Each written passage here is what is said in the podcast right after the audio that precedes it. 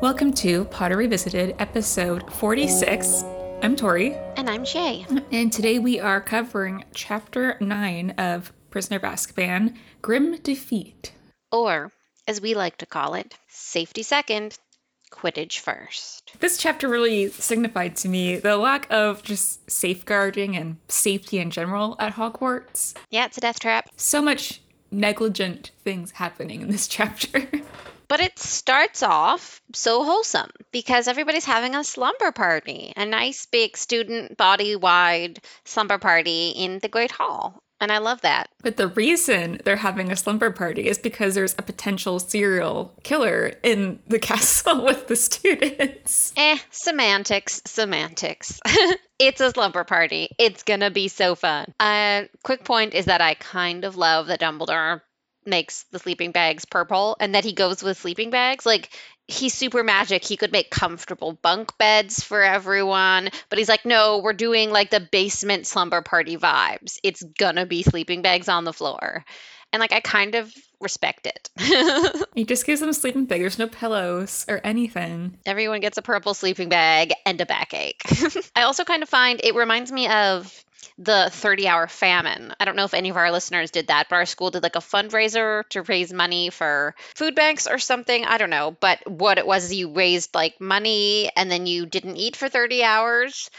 And we would do it at school. And because 30 hours is like a whole day almost, it would be a big slumber party in the gymnasium at our high school where everyone got together and didn't eat and um, it was kind of that vibe where like you're all on the floor in sleeping bags. There's boys and girls kids in like all the age groups of the school sleeping on the gym floor and uh, staying up late and playing manhunt. And i feel like if percy wasn't such a sucker for the rules that's the kind of fun chicanery that these students would have gotten up to. Hogwarts manhunt. Yeah, Percy was uh, cracking down on the law. He got a little bit of power from Dumbledore and he went with it. he's just such a bore Ron and Hermione and Harry kind of go off on their own and they're talking about Sirius Black and how he got in. And both Ron and Hermione kind of say that it's, it's such a coincidence that he just happened to attack on the day we weren't in the tower. And I, it's just, it's too much of a coincidence. Hermione's supposed to be the smart one, and she's like, "Yep, it's just on the off chance, like the they're what Christmas and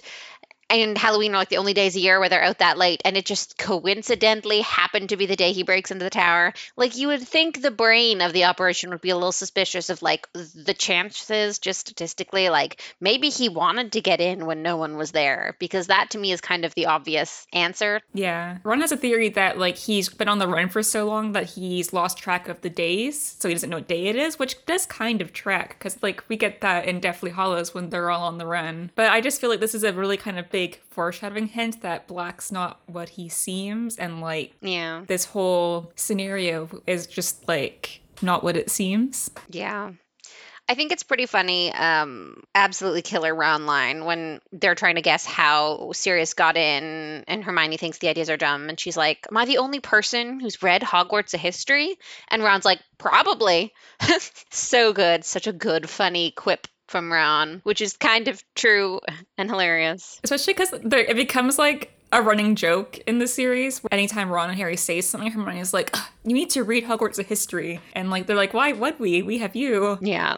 It's just such a good, like, I can picture it in Rupert Grint's voice. Yep. Also, a fun tidbit that I absolutely don't think I've picked up on before is they're talking about like which teachers are doing what, searching the school, keeping an eye on things. And they're like, yeah, we have to go find Filch and get him to restore the painting of the fat lady. And I'm like, I'm sorry. He's not using magic because Filch, as we know, cannot do magic. So, like, he's just a qualified medieval art. Like, he's a qualified art restorer. Like, okay, Filch, I'm impressed. We just like brush over that That's a pretty valuable skill. very impressive to be able to restore art, especially art that old, like without magic when you could probably do it with magic. And like on top of it, the painting was painted magically. It's a magic painting, and yet somehow Filch can restore it. I am so impressed. Yeah, honestly, Dumbledore should be paying him more for all the things that he does. He's not just a caretaker, he also can restore art. Yeah, and he hasn't murdered any of the students as far as we know, and that's kind of impressive. That's true. Yeah, so Harry's kind of eavesdropping at like 3 a.m. when Dumbledore and Snape and uh, are talking to Percy about like how they couldn't find Sirius Black and everything. And Snape's trying to really hard to persuade Dumbledore that Lupin's involved without directly saying he's involved because he knows that Percy's listening. So he's like, ah, do you remember what I talked to you about at the beginning of the term about, you know, that thing at the beginning of term? yeah, very vague. I mean, to be fair though, questioning Lupin's potential role in helping Sirius get in is just it's just good investigating. Like, like, okay, this guy got in. What do we know about this guy? He has a history with Remus Lupin. They were friends. They were on the same side. And Remus has been at Hogwarts a long time as a student. He's back as a teacher. He probably knows a lot about the castle. He's a smart and clever guy. Like just doing a good proper investigation is the right thing to do even if he ends up being cleared like just suspect him he's you know it's fair to question him and look into it. And also, I kind of feel like Dumbledore's really blinded by loyalty a lot of the time. And like, because he thinks Lupin is a good guy and paints him in the paint of like good guy, hero side, no worries, it's kind of a good thing that Snape sees Lupin as the polar opposite. So he sees him as like untrustworthy and hates him because it balances out Dumbledore's bias. So somewhere in the middle is like the right amount of suspicion and the right amount of trust versus suspicion to have. And I feel like even though Snape's still a jerk about it, in this circumstance, it's good that he is kind of removing the bias of hindsight of Lupin being a good guy and not involved at all.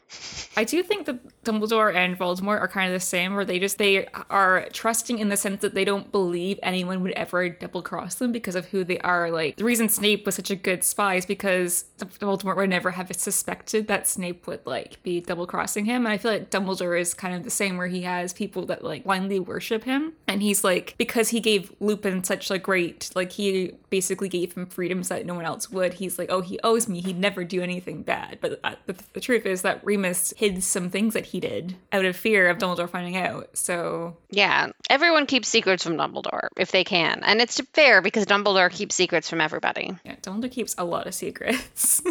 He's a secret keeper. They found a new uh, portrait for Gryffindor Tower, which happens to be Sir Cadogan, which is very chaotic. All the chaos. Apparently, he changes the passwords twice a day into like really complicated ones, and he tries to fight people instead of letting them in, and it's just chaos basically. it's a bad time for Gryffindor House. It's a bad time. I kind of feel like it's what would happen if Fred and George were portraits a little bit. Yeah. One of the other things I really enjoy is they give us a bunch of like stories of different theories Harry and Ron and Hermione over here about how Sirius got in. And one that is sort of presented as being the most outrageous is Hannah Abbott, future wife of Neville Longbottom, being like, you know, I think Sirius Black might have turned into a shrub, just like a flowering shrub, and that's how he got in. And like, it's funny and ridiculous, but like, it is hands down the closest to being the accurate guess of what he did. He did turn himself into something else using advanced transfiguration and use that to get by. So, like, super duper close. a little bit of foreshadowing there. Coming in strong, Hannah Abbott. Great guess. I love that for her. Why flowering shrub was the choice? I don't know. Like, I wish I got more details on, like, why specifically that. Well, I feel like Hannah's really into herbology, which is probably why her and Neville got on so well. Is that they just they're thinking about plants all the time. So maybe there's a particular flowering shrub that there's a lot of at Hogwarts, and maybe they walk around at night or something. Like they lift up their roots and walk around in the moonlight or something. And she's like, "Oh, they walk. He could have walked in looking like one of those shrubs that walks around." You know, like I want I want more details on why flowering shrub is the choice. Well, Harry has noticed that ever since Sirius broke in, that the teachers and staff and everyone's kind of like paying a lot of attention to him, like more than usual. He usually gets a lot of attention because, again, yeah, Golden Boy. But he can, he can tell they're following him around and stuff. Overly supervisory of his behaviors. That's probably the like the one good thing they did do in this chapter for like safety precautions is actually you know checking on the kid that apparently this mass murderer is uh, hunting down. Yeah, it's funny because like even Percy is doing it. Percy's keeping a close eye on Harry too, and I wonder like if the teachers told him like, "Hey, keep an eye on Harry." Harry thinks maybe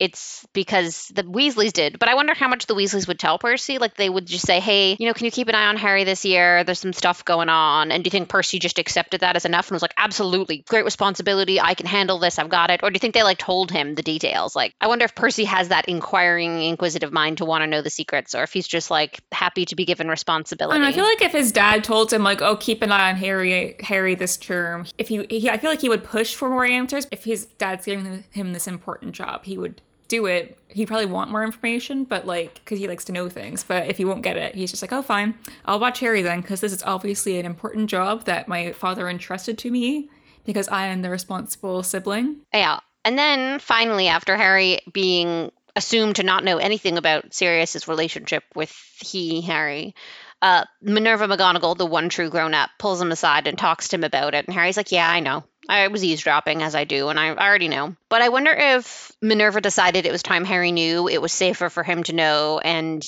she thought he was being suspicious of how the teachers were treating him, and she just like made that unilateral decision as a proper grown up, or if Dumbledore was like, okay, it's time for Harry to know so he can go get up to more mischief, so give him some of the backstory. I like to think it was Minerva unilaterally being like, I'm the only responsible adult. It's time to. Yeah. I feel like she, yeah, she, she just knows it, it makes sense because she knows Harry and stuff he does at school. So she is like, you know what? Something's going to happen if I don't step in here. Because I feel like Dumbledore never wants Harry to know anything. So I can definitely see McGonagall being like, okay, for everyone's safety, I'm going to let Harry know so he'll be on his guard. But Harry already knows because eavesdropping. and then uh, McGonagall wants Harry to like not practice Quidditch at night because his safety's at risk, and he's like arguing with her, being like, "But I need to practice because of the cup." And McGonagall's like really torn between Harry's safety and like wanting to win the Quidditch Cup because she's so competitive, which I love. Yeah, it's safety first but after Quidditch. So I guess it's it's uh, safety second, Quidditch first. So they come to the to like kind of the compromise that uh, Madam Hooch will supervise the Gryffindor practices, so Harry won't get murdered in the middle of it. Yeah, which is sure that'll that'll be the, that'll be perfect. That's the solution. We'll have the Quidditch ref keep an eye on fight off evil and serial killers and stuff. I just think it's funny how like I don't think it even took too much convincing. Like Minerva's like, I don't want you out there at night. It's dangerous. And Harry's like, counterpoint. Want to win Quidditch? And she's like, accepted counterpoint, you win. You're right, correct. Never mind. She's like, oh, I want that cup. McGonagall will do anything for Quidditch. she's all serious and all business, but you mentioned Quidditch, and she's like, it's like her inner competitive like personality comes out. A lot of people love Quidditch and and are willing to die for you know their Quidditch, like Oliver Wood. But McGonagall's next level because she's willing to let Harry Potter, the chosen one, the boy who lived, die for Quidditch. the priorities have changed. so uh, we find out that Gryffindor has been training to deal with Slytherin as the, the team, but uh, Malfoy has been faking his arm injury the last two chapters. So um, they've gotten off, even though Harry and Wood both said that he's faking it. So now they're facing Hufflepuff, who is now being uh, captained by Cedric Diggory. So nice little name drop to a character that will play more of a part next next book. I think it's really funny. The girls are like, "Oh, Cedric Diggory. Oh, he's so tall. Oh, he's so handsome." And Fred's like, "Yeah, yeah, yeah. Whatever, whatever." Because Fred, I, I can just picture Fred and George. Like they're popular guys. They're funny. Everyone likes them. And I'm like, "Listen, listen, listen. If we're gonna be drooling over boys, it should be us. If that's not what's happening, we're putting the lid on this. Does not matter." How dare you? That's kind of funny because uh, Fred and George are very confident, like guys, and it's funny because like Cedric's always described as being like very generically handsome and stuff. We don't really find more about his personality till later on. But generally he's just like this normal, handsome guy that all the girls kind of fawn over. And Fred and George are like they're more based on their personalities. And they're Absolutely, yeah. But we kind of get the hint that there are still teenage boys and they have these three girls who they've like are on our team being like, hey, like don't pay attention to him, pay attention to us. Yeah. And I also think like Cedric's probably one of those guys who like he's nice, he's sweet, he's smart, but like he doesn't have like a huge and exciting personality. So I feel like he's like quiet handsome and the twins are like a loud handsome.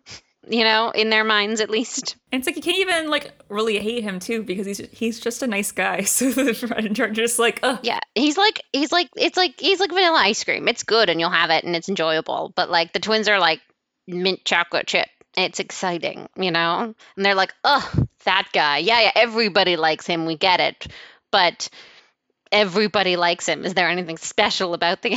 But uh, we kind of get the idea that the weather's really bad. It's been raining like for days and it's storming. And Wood's kind of like, we got to prepare to play in this. I know in normal Quidditch, like you're supposed to play in it during any weather. Like you can never cancel a Quidditch game. But like this is like a student league. So I feel like, yeah, in the pros, you're not gonna cancel a game for some rain. But like these are children playing and also children going to watch the game. So I feel like for everyone's safety, it'd probably be better to reschedule it. I mean, yeah, there's got to, even professional sporting events. Like, I'm sure they play football in the rain sometimes. I don't really know. I don't watch football. But like, when there's huge weather incidences like tornadoes, earthquakes, hurricanes, like National Hockey League games will get canceled because of crazy weather. Like, it happens in professional sports leagues. So you got to think like Little League, school, collegiate is going to occasionally get canceled for circumstances outside of people's control. And I think really bad storm when there are kids that are like 13 out there and the darkness is maybe a reason worthy of canceling or postponing a game. Yeah, it's just like I know Quidditch is supposed to be this like really like whimsical sport and it's different from normal sports because they play in any weather and even if someone falls off their broom and dies, you still keep going until someone catches that snitch because that's the only way to stop the game. But I'm like, if this isn't even like a professional or semi-professional league, this is children playing. And it's not even even like it's like against other schools. You know what I mean? Like, come on. Yeah, but this is like the one safety thing. I'm just kind of like, this could have all been avoided. Like, I'm pretty sure it was thundering and like lightning when they were playing later on, and Harry fell off his broom, but like he was lucky he didn't get like hit by lightning or something. Yeah. It also makes me wonder a little bit like how does weather forecasting work in the wizarding world? Because like in the regular world, wizard weather forecast is science and it's not always spot on. But like in the magical world, you'd think there'd be options like psych, you know, future seeing divination experts try and tell you what the weather's going to be like so you can schedule your outdoor events. Or bare minimum, if you can't control weather in that way or predict weather in that way with magic, can't you just like do a big old magic bubble over the Quidditch pitch. I mean, I know Quidditch is supposed to be like you can go anywhere in the world while you're playing your game of Quidditch, nothing's off limits, but like at least put like a a relatively big bubble of no rain over like the grounds of Hogwarts. Doesn't seem impossible. They do it with protective spells during the Battle of Hogwarts, so they could do it with just anti-rain spells during a Quidditch game. One would think. Yeah, so it just kind of shows that safety is not a huge um, concern. Yeah, never has been, never will be. So I know it, we talk a bit about like Wood's getting pretty uh, fanatic about this Quidditch game. So Harry's like late to his next class because Wood's been talking to him about um, strategies in between lessons. Classic Wood. And Harry finds out that Professor Lupin is not teaching DADA this uh, class, it's Snape. I mean, to be fair, as someone who doesn't like James Potter, I can imagine the satisfaction Severus Snape saw seeing James face Harry Potter saunter into class five minutes late thinking he's going to get away with everything and it's fine because it's good old buddy Lupin. You know what I mean? And then being like, him and then seeing it in his face the realization that he's not getting away with it this time like i i can feel that bit of spiteful joy for Snape. I can. Like, what could possibly go wrong with teach with uh, Snape teaching DADA? And there's this way that he says this line. So Harry asks, like, why isn't Professor Lupin here? And Snape says he says he's too ill to teach today. And I'm wondering, is he like implying that he isn't really ill in like the usual sense? Because he did, he would he doesn't say like, oh, he's ill or he's sick or he's whatever. He says he it's like he says he's too ill. So he's implying that like, oh, this is what Lupin says, and Snape doesn't believe it. Yeah. I mean, I think Snape knows that he's sick because Snape knows what he's sick with. Well, he definitely knows. But I mean, I think Snape is is definitely trying to make the students think that Lupin's kind of flaky or weak or has a sensitive immune system. Like he's trying to think, make Lupin look like a big baby who can't show up to class with a tummy ache, sort of thing. Well, it does kind of bring up my next point, which is, uh, did did Snape agree to cover Lupin's class just to insult him to his students? Because that's what he does. I mean, probably. So I'm giving him a Snape sucks point for that. I mean, like, you gotta think Dumbledore didn't choose Snape because he knows Snape loves Defense Against the Dark Arts and it would make Snape happy. That's not a priority for anyone. So you got to think Snape got it. I could take that. And he is being snarky because he hates Lupin and this is his one opportunity to be a dick. And every time someone defends Lupin, he gets even more mad because I think it starts off with him just complaining about Lupin's like how how they're really behind, and then everyone's like, "Oh, Lupin's a great teacher. Like he's the best one we've ever had." And he's just like he gets more and more like um mad and complains about Lupin's like marking style and yeah, and, the, and he doesn't actually listen to them when they try and say what they have learned or teach them. I do hate when supply teachers come in and don't teach you what you're learning. They're like, "We're learning this instead," and you're like, "Um, excuse me." You're going to confuse the hell out of us. Please continue the curriculum as we've been learning it. Thank you. Like, that's annoying as heck. Yeah, I'm someone that likes to know what I'm doing, and so if someone comes in and be like, instead of learning this, which you've been learning, we're going to learn something completely different. Academic whiplash. Yeah, honestly, I do. I do really love the the irony and the absolute snark and spite and pure honesty that Snape has when he says, "I never thought I would see a third year class that didn't recognize a werewolf when they saw one," and like he's just talking about learning and how they haven't covered werewolves yet. But 100% he's like, Your teacher's a werewolf, you idiots. You absolute imbeciles. And it's so like such a good funny line from Snape. Like it's it's just it makes me really happy. But on the topic of Snape making them cover werewolves, I know he's doing it because he wants them to find out Lupin's a werewolf and get Lupin fired, but also like it's kind of a good idea to teach them about werewolves if they're going to have one at the school. Because as we learn later on like there is a risk to having a werewolf teaching at the school and knowing things about werewolves could benefit the students very much and is probably a good and like safety conscious thing to do given the circumstances. This school doesn't value safety. So like he did it to be a dick but it's probably a good idea and makes sense in the long run and is like a smart choice. I wanted to give uh, Snape a sucks point for insulting Hermione in front of the whole class because she generally was just kind of like trying to tell him this is what we've been doing in class, and she's the only one that would answer him, and he doesn't obviously want her to, to give the answer because just doesn't like her. I want to talk about Ron uh, defending Hermione because they have in the book where he calls her an insufferable know-it-all and all this stuff in front of her, and she's basically cr- tearing up and crying because it's embarrassing to like be called out in front of a teacher,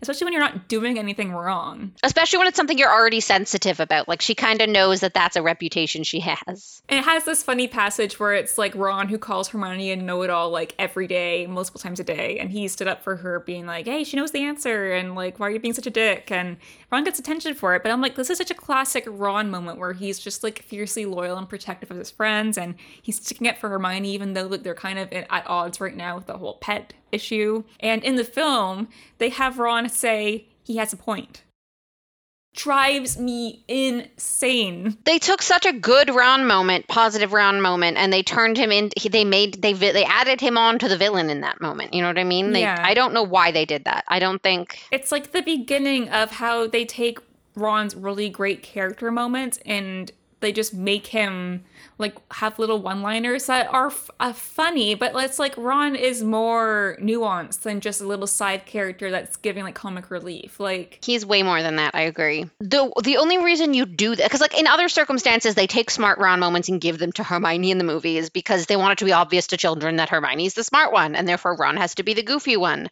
But like in this moment, it's not a smart thing Ron's doing that they're giving, and they're not giving it to Hermione. So they're just taking Ron being nice and making Ron a jerk. And I think they're playing it for a joke in the movie. They're like, people will laugh, and I don't like that sense of humor because it's just mean. yeah. It's like they're gonna laugh at Hermione being sad because Ron decided to that he's doing it, and so when Ron does it, it's funny. And it's like, no, it's still mean if Ron does it, just as much as when Snape does it. Yeah, they cheapened Ron's characters to just like little one-liners and like goofy kind of like comic relief moments, and he's so much more than that. And I love Rupert Grint so much, and he does serious roles. So I just feel like they could have given him so much more, but they really wanted to elevate Hermione in the series, and so Ron was just kind of like he suffered as a character because of how they. Yeah, and Rupert Grint could have totally played a lot of the moments they take away. Like I saw him in uh, Cabinet of Curiosities, like a Netflix selection of short films that Guillermo del Toro made, and like he was so good in it. and He was so serious, and it was also kind of fantastical and like magical.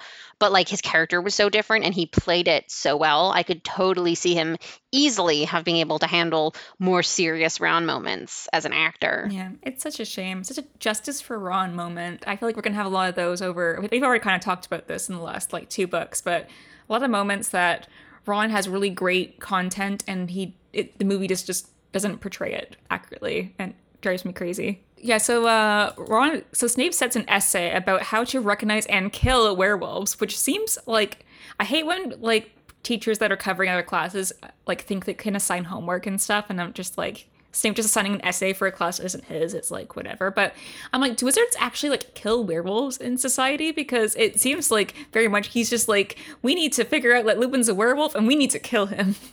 I think killing them, I, I, mean, is like knowing how to stop. I mean, killing them kills them dead, but it's also a way to protect yourself from werewolves. So, like, it's good for them to know that. But it does, seeing as how most werewolves are like, they're humans, they're wizards. Yeah. Who've been bitten. It does seem a bit extreme. Like, how to incapacitate werewolves might have been better. How to, but I don't know if that's something that's covered. Like, we don't really know how severe the stigma against werewolves is. Yeah. Like, if their classification under the law is different if you get bitten and become part, like, become a werewolf? Like, are you is it not murder to kill Lupin in the same way as it would be murder to kill some other dude? Because we know like Green yeah Fenrir is like this really evil werewolf, and like he is wanted for like arrest. So I feel like, like like he's still human, like he's an evil guy, but like he's still part human. So I feel like you need to treat him as a human. It almost kind of reminds me of like mental illnesses where you have like part like you're so you're out of control of like your mind and your body that like things that you do can't you can't really be put on you because you're sick and it's kind of like they can't control it like lupin can't control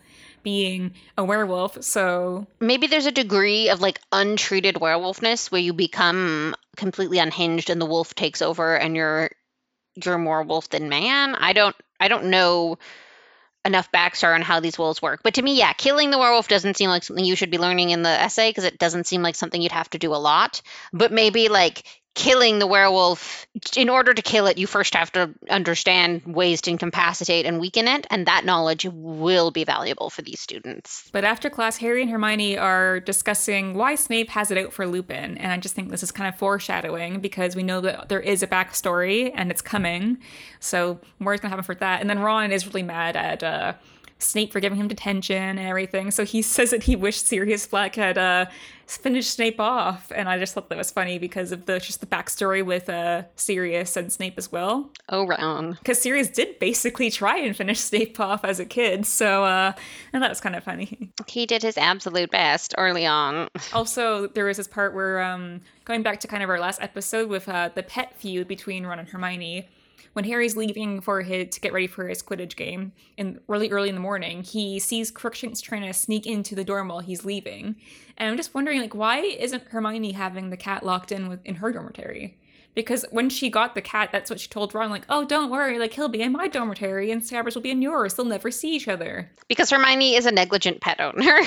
yeah, so basically, uh, it's more reasons where Hermione's not taking Ron's uh, complaints seriously and she's just letting Crookshanks do whatever he wants. And I also think like Crookshanks is a poorly trained pet, and there's probably lots of well trained pets, and like there's one door to the third year girls' dormitory, and so like if the other third year girls even if Hermione always locks the door, there's no way all the other third year girls are always going to remember to lock or close the door. And like they might leave it open on purpose so like their pets can go out and hang out. Like I'm assuming the pets don't sit around all day. Like cats like to roam a little and like some of the cats want to hang out with other cats. And so I feel like it's not a reasonable thing to say. Yeah, it's just more the, the fact that she told Ron that he was going to be kept in the dormitory and he's not. yeah, I just think when you cohabitate with people, it, it's not fair to tell someone, oh, don't worry, he'll always be in there because you actually don't have control over that. You have like what, one fifth control over it if you're one of five girls living there? Parvati or Lavender could go out to get some water or something in the middle of the night and leave the door ajar and Crookshanks will creep out or whatever. But